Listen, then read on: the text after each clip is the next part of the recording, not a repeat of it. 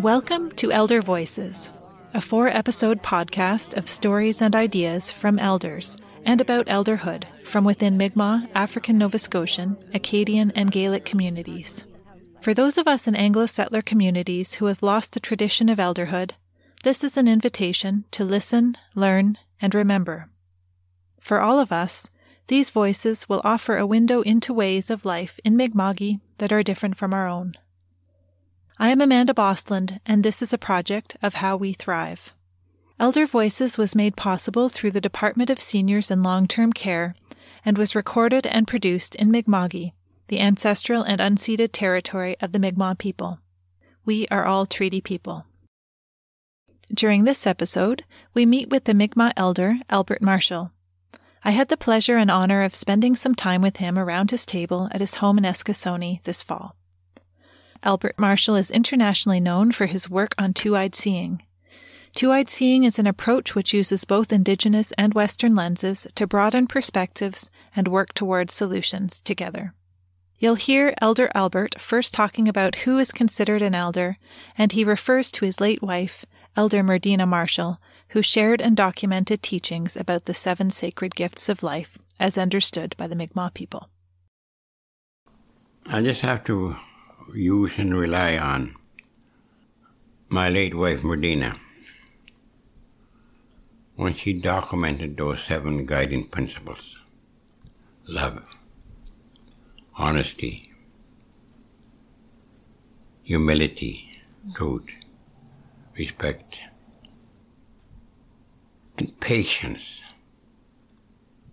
and wisdom, in which he would say that every seven years we go through this physical, cognitive, emotional, spiritual transformation every seven years. And after so many years, when you continuously are aware of those guiding principles, then your spiritual awareness comes into play. And if you continue living by these seven guiding principles, people will then see that you're living the kind of life that's destined for all of us to live, then you will be bestowed with an honor of being called an elder. I, for myself, I cannot call myself an elder because I would be violating humility. Mm. So, that title has to be given by the community if I self proclaim it, I'm just tooting my own horn. And I really don't know how can we change that? Because currently, with my salt and pepper hair and my wrinkled face, would somehow net me a title of an elder. But what about someone that has spent their entire life on, on hurting people, hurting nature? And obviously they have not agreed or come, come to a point in which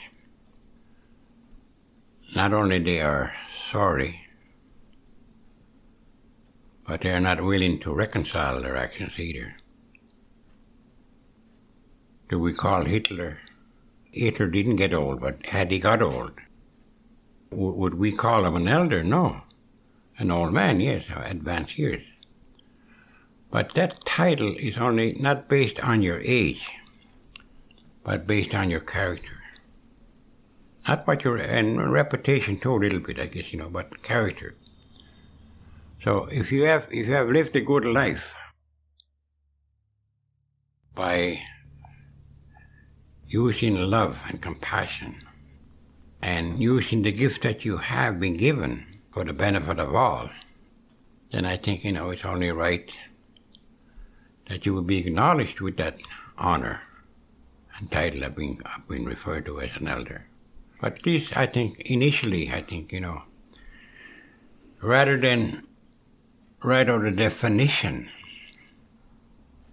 of what of an elder, allow ones that are well grounded into that to send a message through their actions of what an elder is. Humility is a key.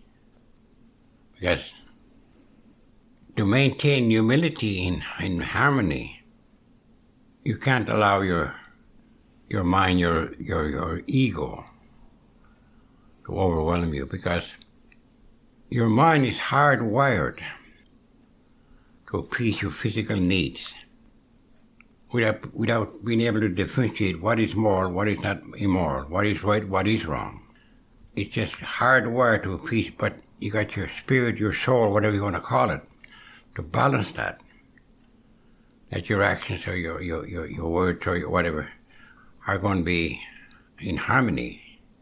So you have that prerogative to balance off, mm. not just to allow your mind to completely control you, but allow your spirit or your soul, whatever term you want you you're comfortable with, to get you in balance again. Because I often say that, not that I believe in devils, but I often say I got a devil on one shoulder and an angel on the other. It's the angel that keeps me straight. Devil is telling me to do it because it's gonna it's gonna help you. It's gonna benefit. It's gonna make you feel good. You know? Right. So, so, would you say being being an elder is partly being able to to balance that and also to well to show ba- and to live it. So instead of vocalizing everything, which is not possible anyway, so you're trying to instill an example to to others through your examples, and the example is how you live how you portray yourself, how you react with others. Those are your signatures of what, what we are all supposed to be. Mm-hmm. And just like any, uh, I mean, it's just like we take anything in, whether it's hockey. I cannot select myself to be the captain of the team. The team has to give me that. Hmm. if you want if you're if you're studying to be something in your studies, you need your PhD. But you cannot give yourself that PhD. You gotta you gotta do something other people can see that you're you're entitled to this title. And right down to either either order in Canada or any of those elite recognitions someone is giving you that because they feel that they, they see something good in you. Now, why can't we apply that to uh, to a person that you feel should be referred to as an elder? Internally, we don't have to, you know, say why, but you know, and that itself would in, in some form of a manifestation. Because manifestation can happen both ways, good or bad. So, the prime objective of transferring somebody's knowledge to the younger generation it's not so much to the exchange of words, but rather to their, to their examples. Mm. Other, other people learn to examples that you are putting forth. Can you um, share with us a time that you remember when you realized that people were recognizing you as an elder? Well, many, many years ago, people came here with an eagle feather. And by giving me this eagle feather and extending their appreciation for whatever whatever I would have shared or contributed. Not necessarily saying now you're now an elder. But that's one of the indicators, indication that when people come together to honor someone, not for what they have achieved, what they are contributing, then that translates as being, I don't even know what year that was, but it was done by the people from Unama'ki, Cape Breton, because for whatever reason, geography in our favor, without preaching about it, I only know this much of who I am as a Mi'kmaq person. But to capture the essence of who we are, you have to hear it from so many others because each and every one of us has certain parts of that gift.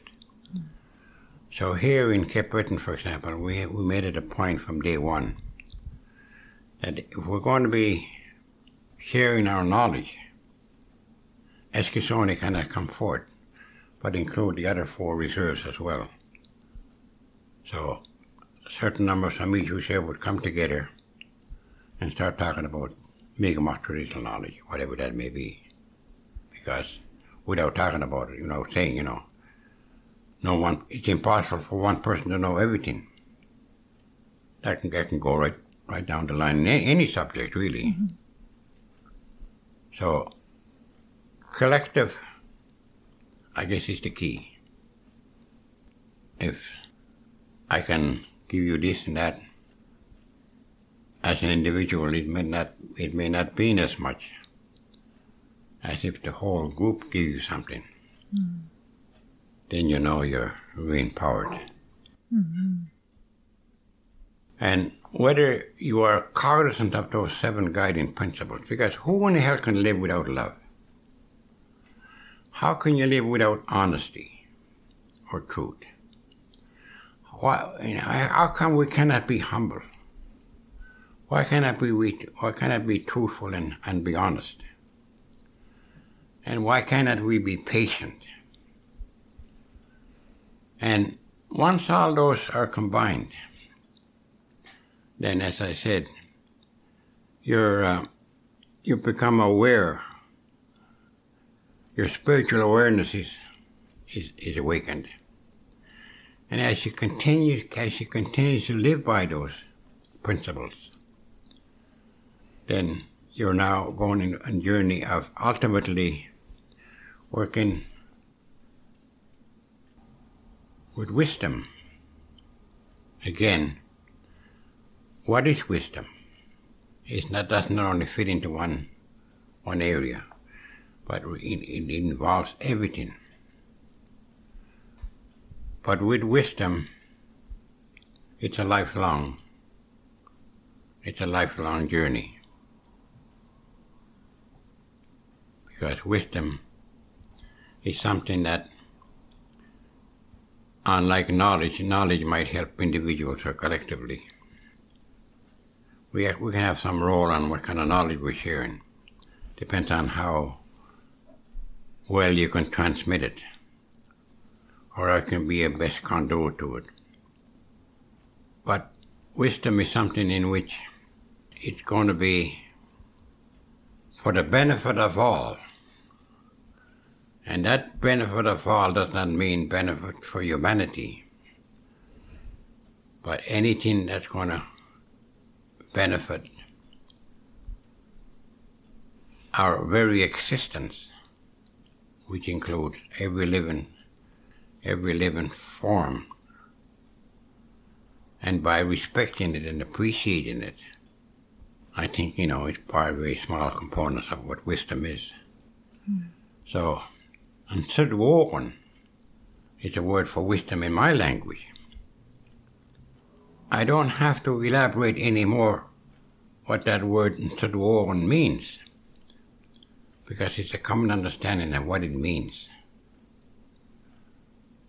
But, uh, but unlike English language, it requires clarification, explanation, or convincing.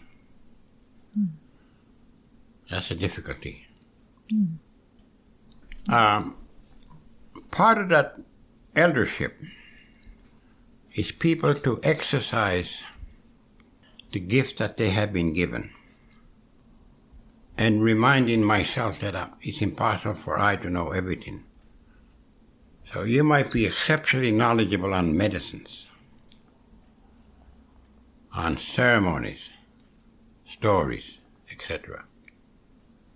And if person is that exceptionally gifted, then you're practicing humility by consulting with that person or getting into a relationship with that person because, again, it's not a fine line of just exchanging, but rather how they deal with, say, in this particular gift they have, let's say medicines.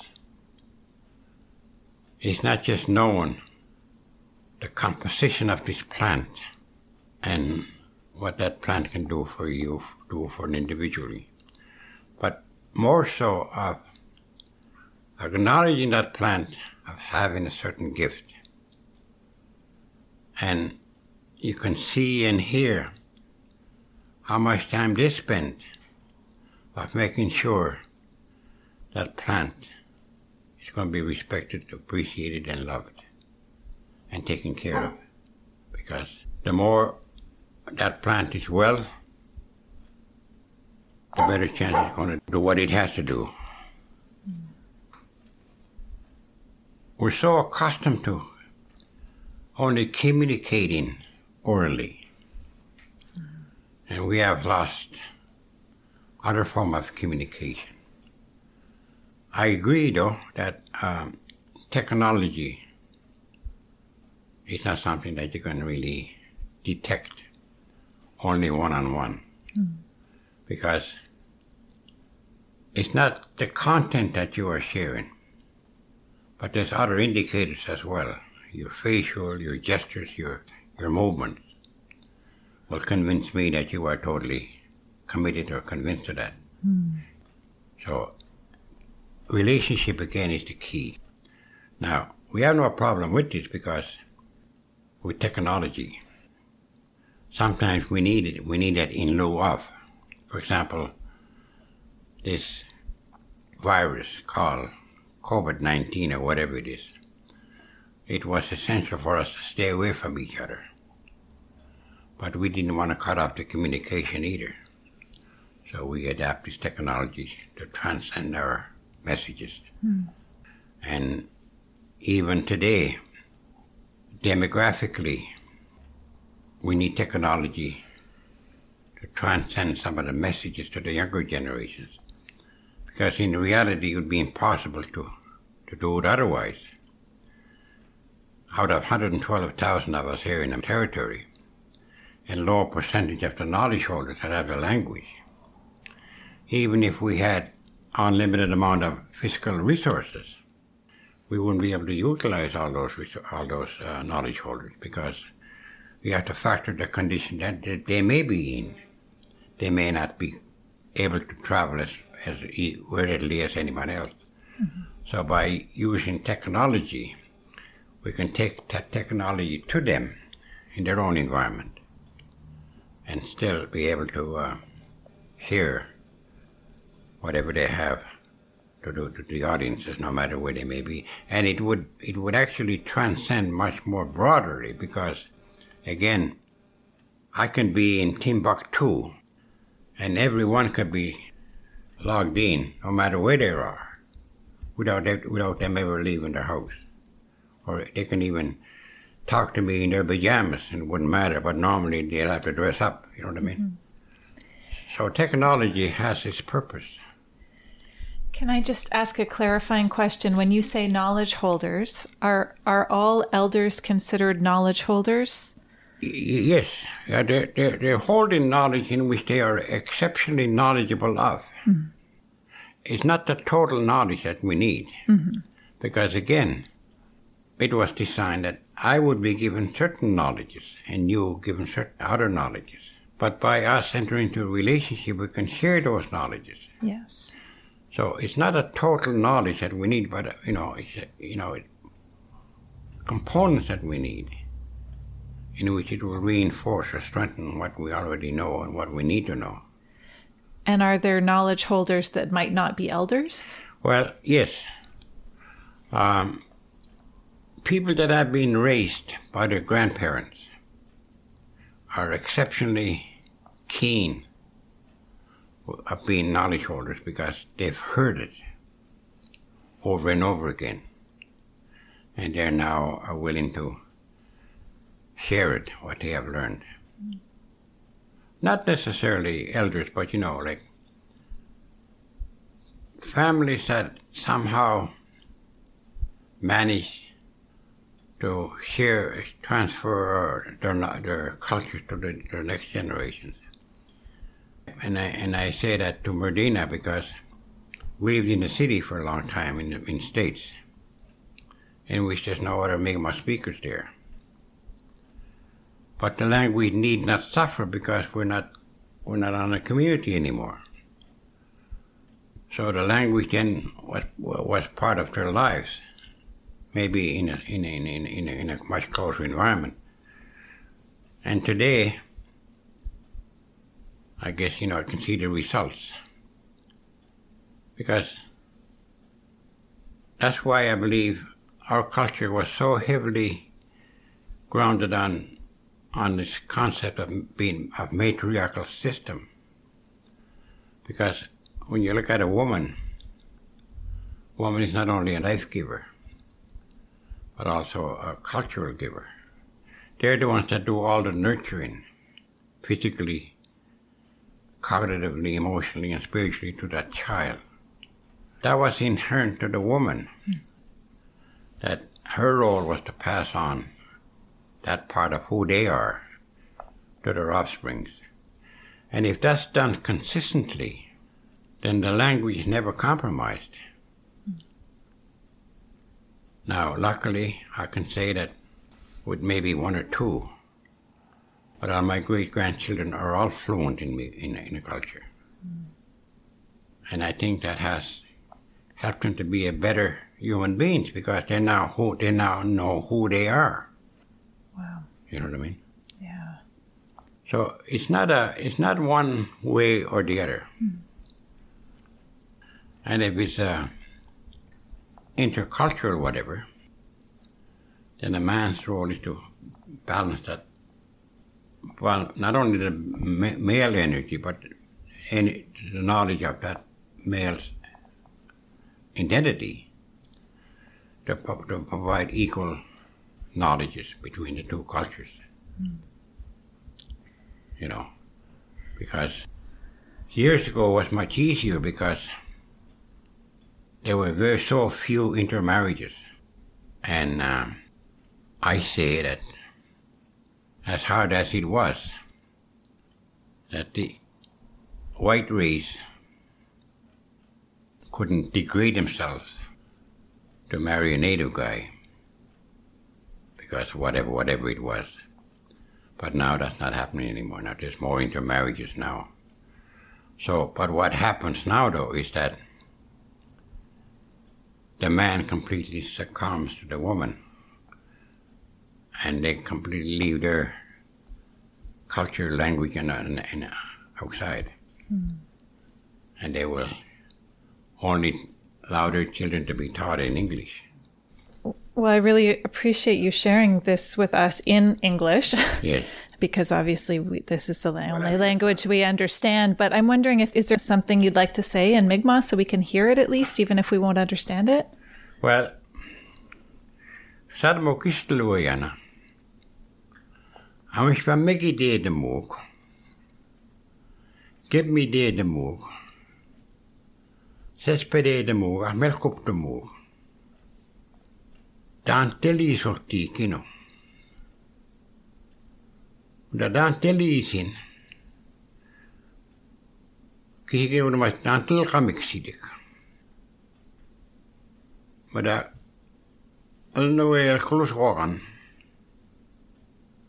veterinääräsikul sarsuliiktu abisiktuaaniktu ahmalgignoodiiktu nanamsiduum sidua negmoelna amniskauras tampase tilgis tampase tik kadegisikin uudmasultiiko mkideedemeneno kebmideedemeneno ahtet pa ahaa. A troemenis دعواني أغلى شيء وشو أغلى شيء وشو تيجا مشبا kulaman kistlaustuudis no pilveek pilveek tudemina ka telvini minu taanu tsikse kaadun taavonin kiil ah taavonin kiil no ta on tel- ta on ta on ta on teliisin Mutta daan teliisin. Nagist ledig. Es kui al nagwekmul. Basically, the message is that maintain, return, retain, enhance of your own identity. And the fundamental principles of that rooted in your language. Because it is through the language that not only sets the course of action and how you should live on here while you are here, and in that language would also continuously remind you that love, compassion has to be our overarching objective.